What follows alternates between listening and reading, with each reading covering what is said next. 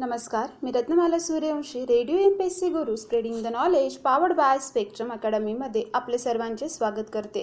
विद्यार्थी मित्रांनो आज आपण शालेय पाठ्यपुस्तकातील इयत्ता दहावीच्या इतिहास या विषयामध्ये भारतीय कलांचा इतिहास या घटकाचा अभ्यास करणार आहोत.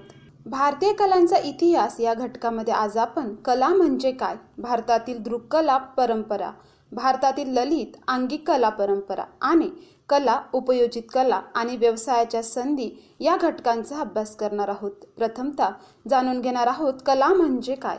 स्वतःला आलेले अनुभव आणि त्यातून प्राप्त झालेले ज्ञान तसेच मनातील भावभावना इतरांपर्यंत पोचवाव्या ही प्रत्येक व्यक्तीची सहज प्रवृत्ती असते. या सहज प्रवृत्तीच्या प्रेरणेतून जेव्हा एखादी सौंदर्यपूर्ण निर्मिती केली जाते तेव्हा तिला कला असे म्हटले जाते. कला निर्मितीच्या मुळाशी कलाकारांची कल्पकता संवेदनशीलता भावनाशीलता आणि कौशल्य हे घटक अत्यंत महत्त्वाचे असतात. विद्यार्थी मित्रांनो आत्ताच आपण कला म्हणजे काय जाणून घेतलं. जाणून घेऊया दृककला आणि ललित कला दृककला आणि ललित कला अशी कलाकारांची विभागणी केली जाते. ललित कलांना अंगिक कला असेही म्हटले जाते.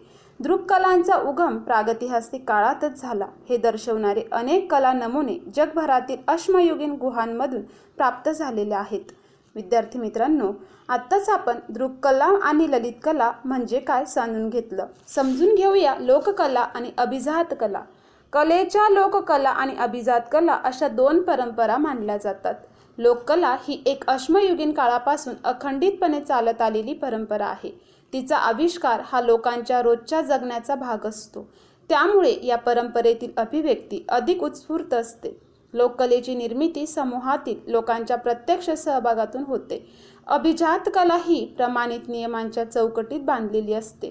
ती आत्मसात करण्यासाठी दीर्घकालीन प्रशिक्षणाची आवश्यकता असते.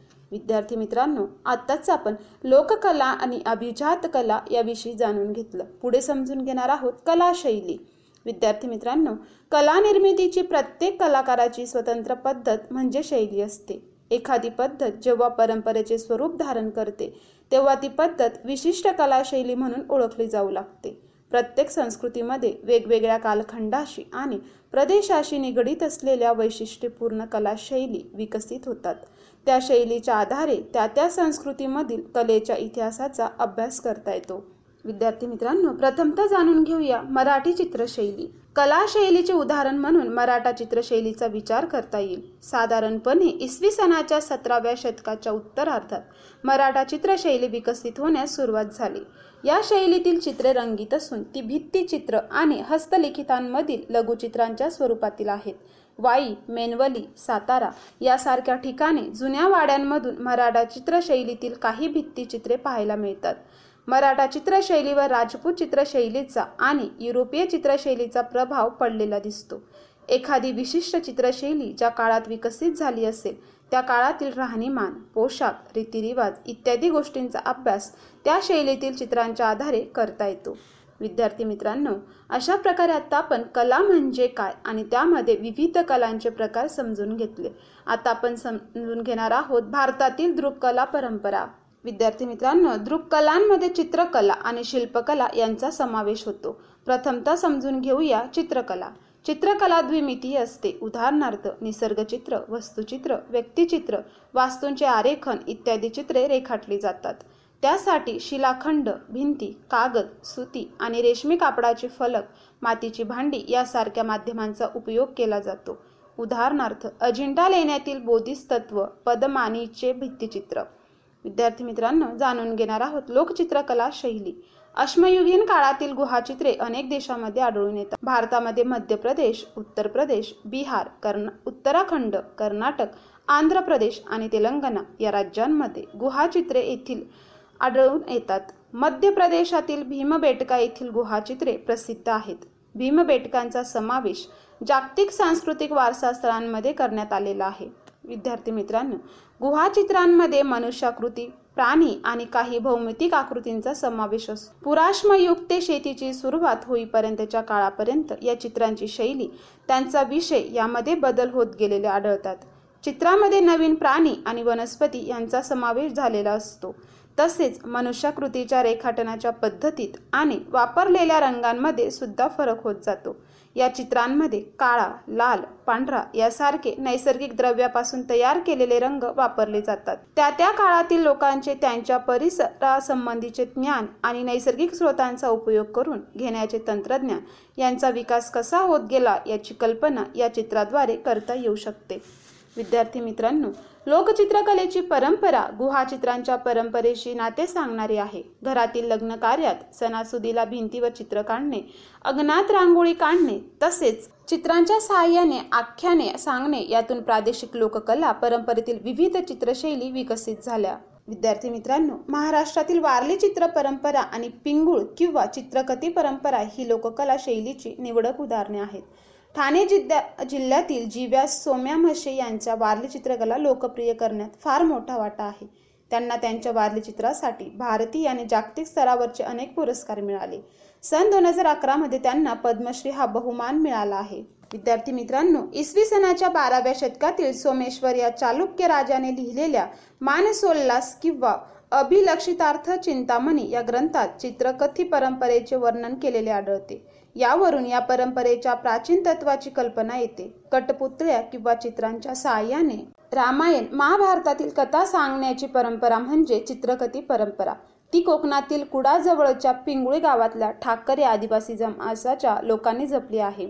या परंपरेतील चित्रे कागदावर काढून नैसर्गिक रंगात रंगवलेली असतात.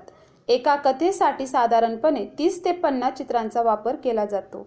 वेगवेगळ्या कथा सांगण्यासाठी अशा चित्रांच्या पिढ्यानपिढ्या चालत आलेल्या पोथ्या चित्रकथी कुटुंबामध्ये जपलेल्या असतात. नामशेष होण्याच्या मार्गावर असलेल्या या परंपरेचे पुनर्जीवन करण्याचे प्रयत्न सरकार आणि कलाकारांतर्फे केले जात आहे.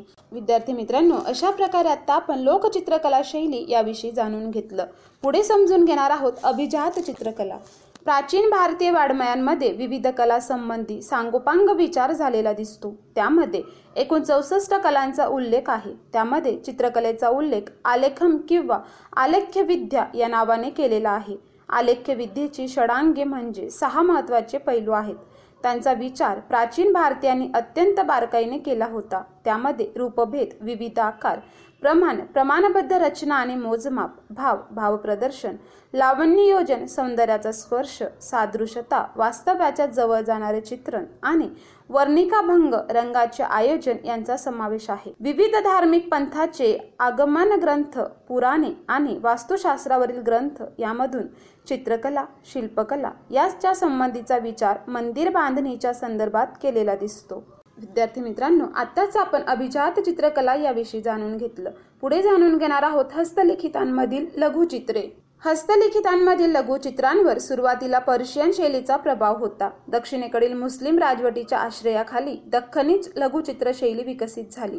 मुघल सम्राट अकबराच्या कारकिर्दीत पर्शियन आणि भारतीय चित्रकारांच्या शैलीतून मुघल लघुचित्र शैलीचा उदय झाला. विद्यार्थी मित्रांनो जाणून घेणार आहोत युरोपीय चित्रशैली. ब्रिटिश राजवटीत पाश्चात्य चित्रशैलीचा प्रभाव भारतीय चित्रशैलीवर पडलेला दिसतो. पुण्यातील शनिवार वाड्यात सवाई माधवराव पेशव्यांच्या काळात जेम्स वेल या स्कॉटिश चित्रकाराच्या नेतृत्वाखाली एक कलाशाळा स्थापन करण्यात आली होती. त्याने सवाई माधवराव आणि नाना फडणवीस यांचे चित्र काढले होते. वेलच्या सोबत काम करणारे एक मराठी चित्रकार गंगाराम तांबट यांचा इथे विशेष उल्लेख करायला हवा. त्यांनी वेरूळ कार्ले येथे लेण्यांची चित्रे काढली होती. त्यांची काही चित्रे अमेरिकेतील एल विद्यापीठात असलेल्या Yale Center of British Art येथे जतन केलेले आहेत. विद्यार्थी मित्रांनो चित्रवस्तूचे हुबेहूब चित्रण हे पाश्चात्य चित्रशैलीचे विशेष वैशिष्ट्य समजले जाते. मुंबईत सन अठराशे सत्तावन्नमध्ये स्थापन झालेल्या J J School of Arts and Industry या पाश्चात्य कलाशैलीचे शिक्षण देणाऱ्या कलाशाळेतून अनेक गुणवंत चित्रकार नावारूपाला आले. त्यातील स्पेन तनजी बोमनजी यांनी अजिंठा लेण्यांमधील चित्रांच्या प्रतिकृती बनवण्याचे काम केले. विद्यार्थी मित्रांनो अशा प्रकारे आता आपण युरोपीय चित्रशैली समजून घेतली. पुढे जाणून घेणार आहोत शिल्पकला. शिल्पकला त्रिमितीय असते. उदाहरणार्थ मूर्ती पुतळा कलापूर्ण भांडी आणि वस्तू शिल्पे कोरली किंवा घडवली जातात. त्यासाठी दगड धातू आणि माती यांचा उपयोग केला जातो. वेरूळचे कैलास लेणे हे अखंड शिलाखंडातून कोरलेले अद्वितीय शिल्प आहे. सारनाथ येथील अशोक स्तंभाच्या शीर्षावरील चार सिंहाच्या शिल्पावर आधारलेले चित्र हे भारताचे राष्ट्रीय मानचिन्ह आहे. विद्यार्थी मित्रांनो आता आपण समजून घेणार आहोत लोकशिल्पकला शैली. चित्रकलेप्रमाणे शिल्पकला ही सुद्धा अश्मयुगीन काळा इतकी प्राचीन आहे. दगडी हत्यारे बनवण्याची सुरुवात ही एक प्रकारे शिल्पकलेची सुरुवात होती असे म्हणता येईल. भारतामध्ये धार्मिक प्रसंगी मातीच्या मूर्ती तयार करून त्यांची पूजा करण्याची किंवा त्या अर्पण करण्याची प्रथा हडप्पा संस्कृतीच्या काळापासून होती. ती आस्थागायत बंगाल बिहार गुजरात राजस्थान अशा अनेक राज्यामध्ये अस्तित्वात असल्याचे दिसते. महाराष्ट्रामध्ये तयार केल्या जाणाऱ्या गणेश मूर्ती गौरींचे मुखवटे बैलपोळ्यासाठी तयार केले जाणारे मातीचे बैल पूर्वजांच्या स्मरणासाठी उभे केलेले लाकडी मुखवट्याचे खांब वीरगळ आदिवासी घरांमधील साठवणीच्या मातीच्या कोठ्या इत्यादी गोष्टी या शिल्प शिल्पकलेच्या लोकपरंपरेची साक्ष देतात. विद्यार्थी मित्रांनो आत्ताच आपण लोकशिल्पकला शैली जाणून घेतली. पुढे जाणून घेणार आहोत अभिजात शिल्प शिल्पकला शैली. हडपा संस्कृतीमधील मुद्रा दगडी आणि कास्य पुतळे पाच हजार वर्ष किंवा त्यापेक्षा अधिक प्राचीन असलेल्या भारतीय शिल्पकलेच्या परंपरेची साक्ष देतात. मौर्य सम्राट अशोकाच्या काळातील दगडी स्तंभापासून भारतातील कोरीव दगडी शिल्प निर्मितीला खऱ्या अर्थाने सुरुवात झाली असे मानले जाते. मध्य प्रदेशातील सांची येथील स्तूप प्रथम अशोकाच्या काळात उभारला गेला. त्याच्यावरील देखण्या शिल्पांची सजावट मात्र नंतरच्या काळात केली गेली असावी असे मानले जाते. भारतातील शिल्पकलेचा विकास नंतरच्या काळात होत राहिला. याची साक्ष आपल्याला भारतहून येथील स्तूपावरील शिल्पाद्वारे मिळते. बौद्ध धर्माचा प्रसार भारताबाहेर दूरवर झाला. त्यामुळे त्या देशामध्ये स्तूप उभारण्याची परंपरा सुरू झाली. इंडोनेशियातील बोरोबुद्धूर येथील स्तूप हा जगातील सर्वात मोठा स्तूप आहे. तो इसवी सणाच्या आठव्या ते नवव्या शतकात बांधला गेला. इसवी सन एकोणावीसशे एक्क्याण्णव साली युनेस्कोने बोरोबुदूर जागतिक वारसा स्थळ म्हणून जाहीर केले. विद्यार्थी मित्रांनो अशा प्रकारे आता आपण अभिजात शिल्पकला शैली याविषयी जाणून घेतलं. पुढे समजून घेणार आहोत भारतीय मूर्ती विज्ञान.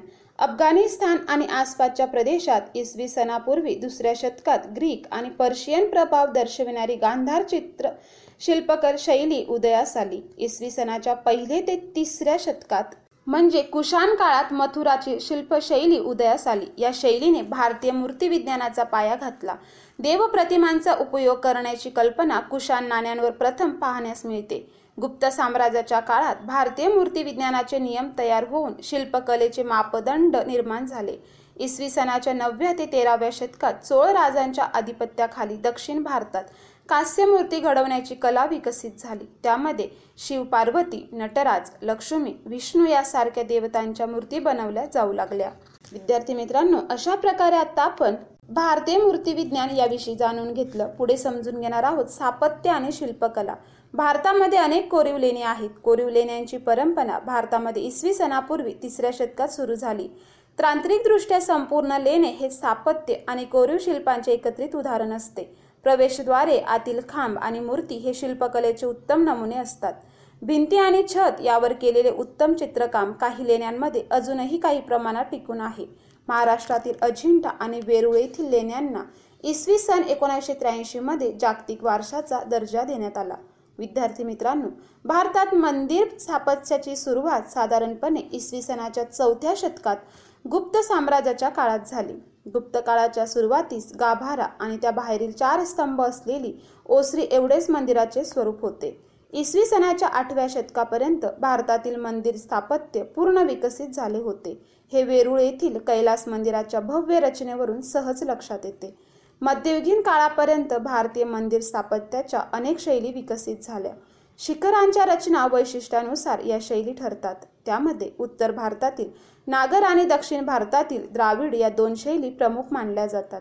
या दोघांमधून विकसित झालेल्या मिश्र शैलीला वेसर असे म्हटले जाते. मध्य प्रदेश आणि महाराष्ट्रात आढळणारी भूमिज मंदिर शैली आणि नागर मंदिर शैली यांच्यामध्ये रचनेच्या दृष्टीने साम्य आढळते. भूमिज शैलीत क्रमशः लहान होत जाणाऱ्या शिखरांच्या प्रतिकृती वरपर्यंत रचलेल्या असतात. विद्यार्थी मित्रांनो महाराष्ट्रातील बाराव्या तेराव्या शतकातील मंदिरांना हेमाडमती मंदिरे असे म्हणतात. हेमाडपंथी मंदिराच्या बाह्य भिंती बऱ्याचदा तारकाकृती असतात.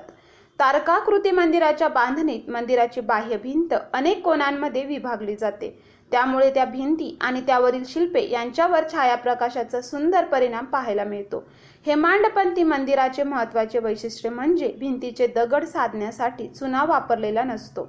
दगडांमध्येच एकमेकात घट्ट बसतील अशा कातलेल्या खोंबणी आणि कुसू यांच्या आधाराने भिंत उभारली जाते.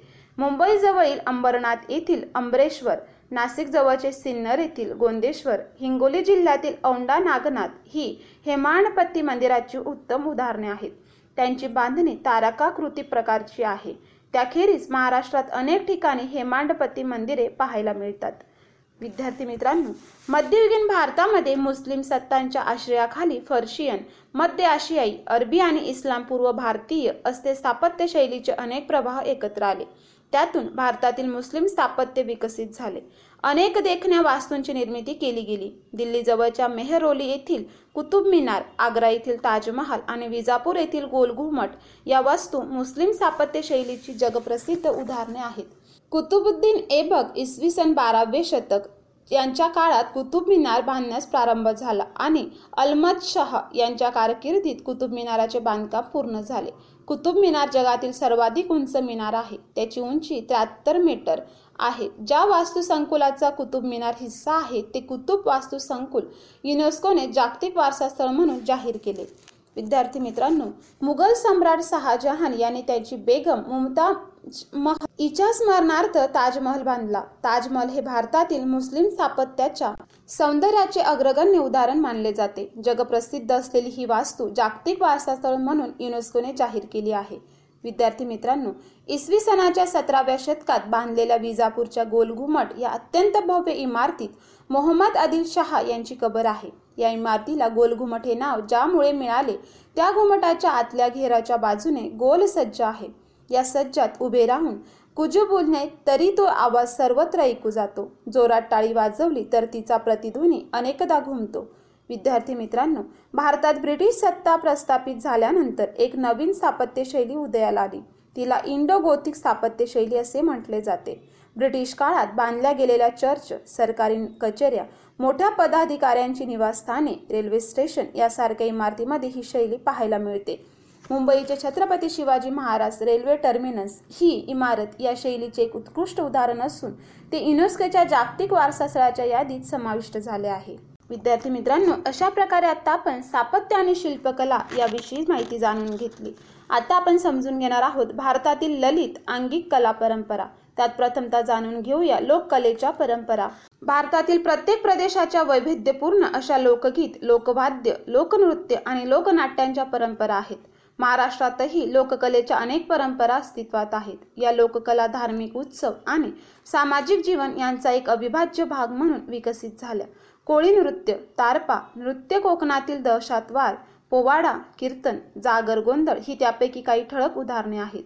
विद्यार्थी मित्रांनो जाणून घेणार आहोत अभिजात कलेच्या परंपरा.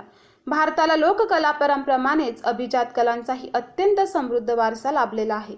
भरत मुनींनी लिहिलेले नाट्यशास्त्र हा गायन वादन नर्तन नाट्य या कलांचा सविस्तर उहापोह करणारा सर्वाधिक प्राचीन ग्रंथ समजला जातो. शृंगार हास्य बिभत्स रौद्र करुण वीर भयानक अद्भुत आणि शांत असे नवरस हे भारतीय ललित कलांच्या सादरीकरणात मूलभूत मानलेले आहेत. विद्यार्थी मित्रांनो भारतीय लोकांचा बाहेरील देशातील लोकांची सतत संपर्क येत राहिला आणि त्याद्वारे त्या कलांच्या सादरीकरणामध्ये अनेक प्रवाह मिसळत गेले. त्यामुळे त्या अधिकाधिक समृद्ध होत गेल्या. शास्त्रीय गायन वादन नृत्य यांच्या विविध शैली आणि त्या शैलीचे जतन करणारी घराणी निर्माण झाली. विद्यार्थी मित्रांनो भारतातील शास्त्रीय गायनाच्या हिंदुस्थानी संगीत आणि कर्नाटक संगीत अशा दोन प्रमुख शाखा आहेत. तसेच शास्त्रीय आणि उपशास्त्रीय असे दोन भेद आहेत. उपशास्त्रीय गायनात अनेक लोकगीत शैलींचा समावेश झालेला दिसतो. उत्तर भारतातील कथ्थक महाराष्ट्रातील लावणी ओडिशाचे ओडिशी तमिळनाडूचे भरतनाट्यम आंध्रचे कुचिपुडी केरळचे कथकली आणि मोहिनी अट्टनम या नृत्यशैलीच्या सादरीकरणात शास्त्रीय गायन वादन आणि नृत्य यांचा सुरेख मेळ पाहायला मिळतो. स्वतंत्र भारतात शास्त्रीय संगीत आणि नृत्य सामान्य रसिकांपर्यंत पोचावे या दृष्टीने विविध ठिकाणी संगीत नृत्याचे महोत्सव साजरे केले जातात.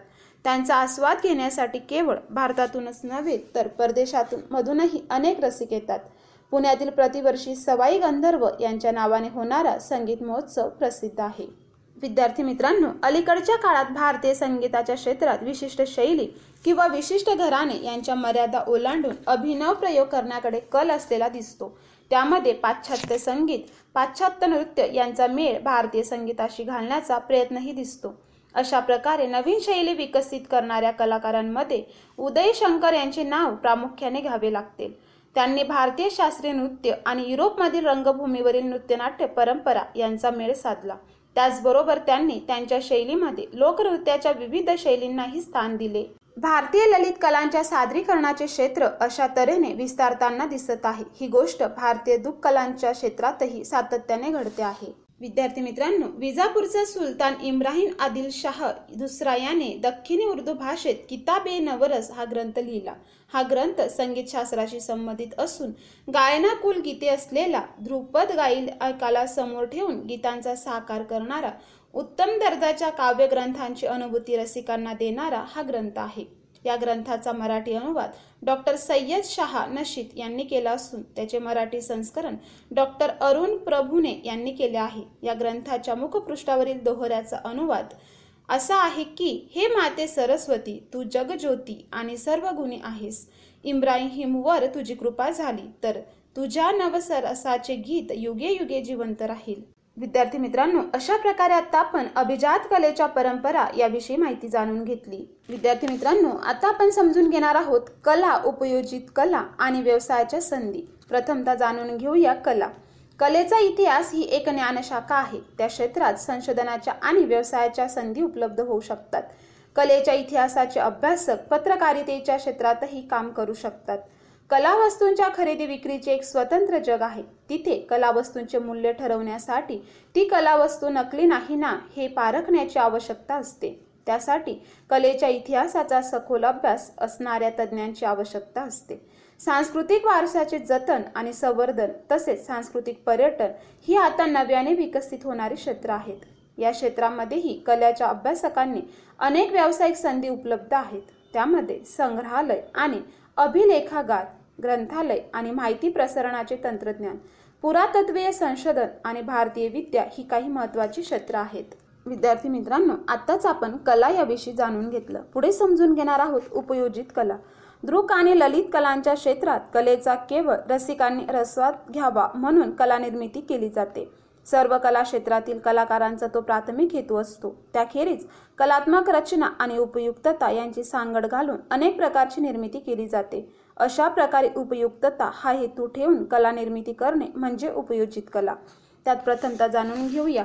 औद्योगिक आणि जाहिरात क्षेत्र तसेच घराची सजावट आणि सजावटीच्या वस्तू रंगमंचावरील नेपथ्य चित्रपट आणि दूरदर्शनवरील कार्यक्रम यासाठी आवश्यक असणारे कला दिग्दर्शन प्रकाशक आणि मृदन क्षेत्रात पुस्तके नियतकालिके वर्तमानपत्रे यांची मांडणी सजावट व सुलेखन भेट कार्डे आमंत्रण पत्रिका वैयक्तिक लेखन सामग्री भेटवस्तू इत्यादी अनेक गोष्टींसाठी उपयोजित कला क्षेत्रातील जाणकारांची आवश्यकता असते. विद्यार्थी मित्रांनो स्थापत्य आणि छायाचित्रण ही क्षेत्रे ही उपयोजित कला या सदराखाली येतात. सध्याच्या काळात संगणकावर तयार केलेली स्थिर आणि चलचित्रे नक्षी आणि आरेखन वापरली जातात. ती सुद्धा उपयोजित कलेचाच भाग आहेत. दागदागिने मौल्यवान धातूच्या कलावस्तू रंगीत नक्षीची मातीची भांडी बांबू आणि वेताच्या वस्तू काचेच्या कलापूर्ण वस्तू सुंदर कापड आणि वस्तू वस्त्रे इत्यादींची निर्मिती अशी ही उपयोजित कलेची अत्यंत विस्तृत यादी आहे.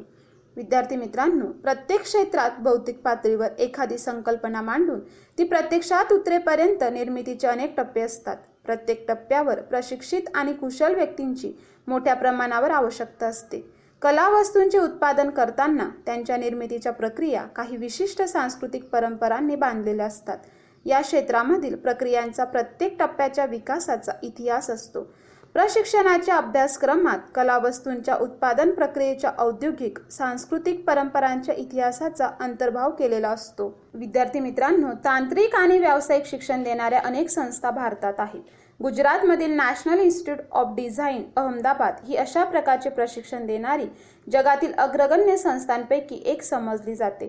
सन दोन हजार पंधरामध्ये या संस्थेने एक ऑनलाईन अभ्यासक्रम सुरू केलेला आहे. विद्यार्थी मित्रांनो अशा प्रकारे आज आपण भारतीय कलांचा इतिहास या घटकामध्ये कला म्हणजे काय? भारतातील दृक्कला परंपरा भारतातील ललित आंगिक कला परंपरा आणि कला उपयोजित कला आणि व्यवसायाच्या संधी या घटकांविषयी माहिती जाणून घेतली. तर आता आपण इथेच थांबूया. तोपर्यंत तुम्ही ऐकत राहा radio M P S C Guru spreading the knowledge powered by Spectrum Academy धन्यवाद.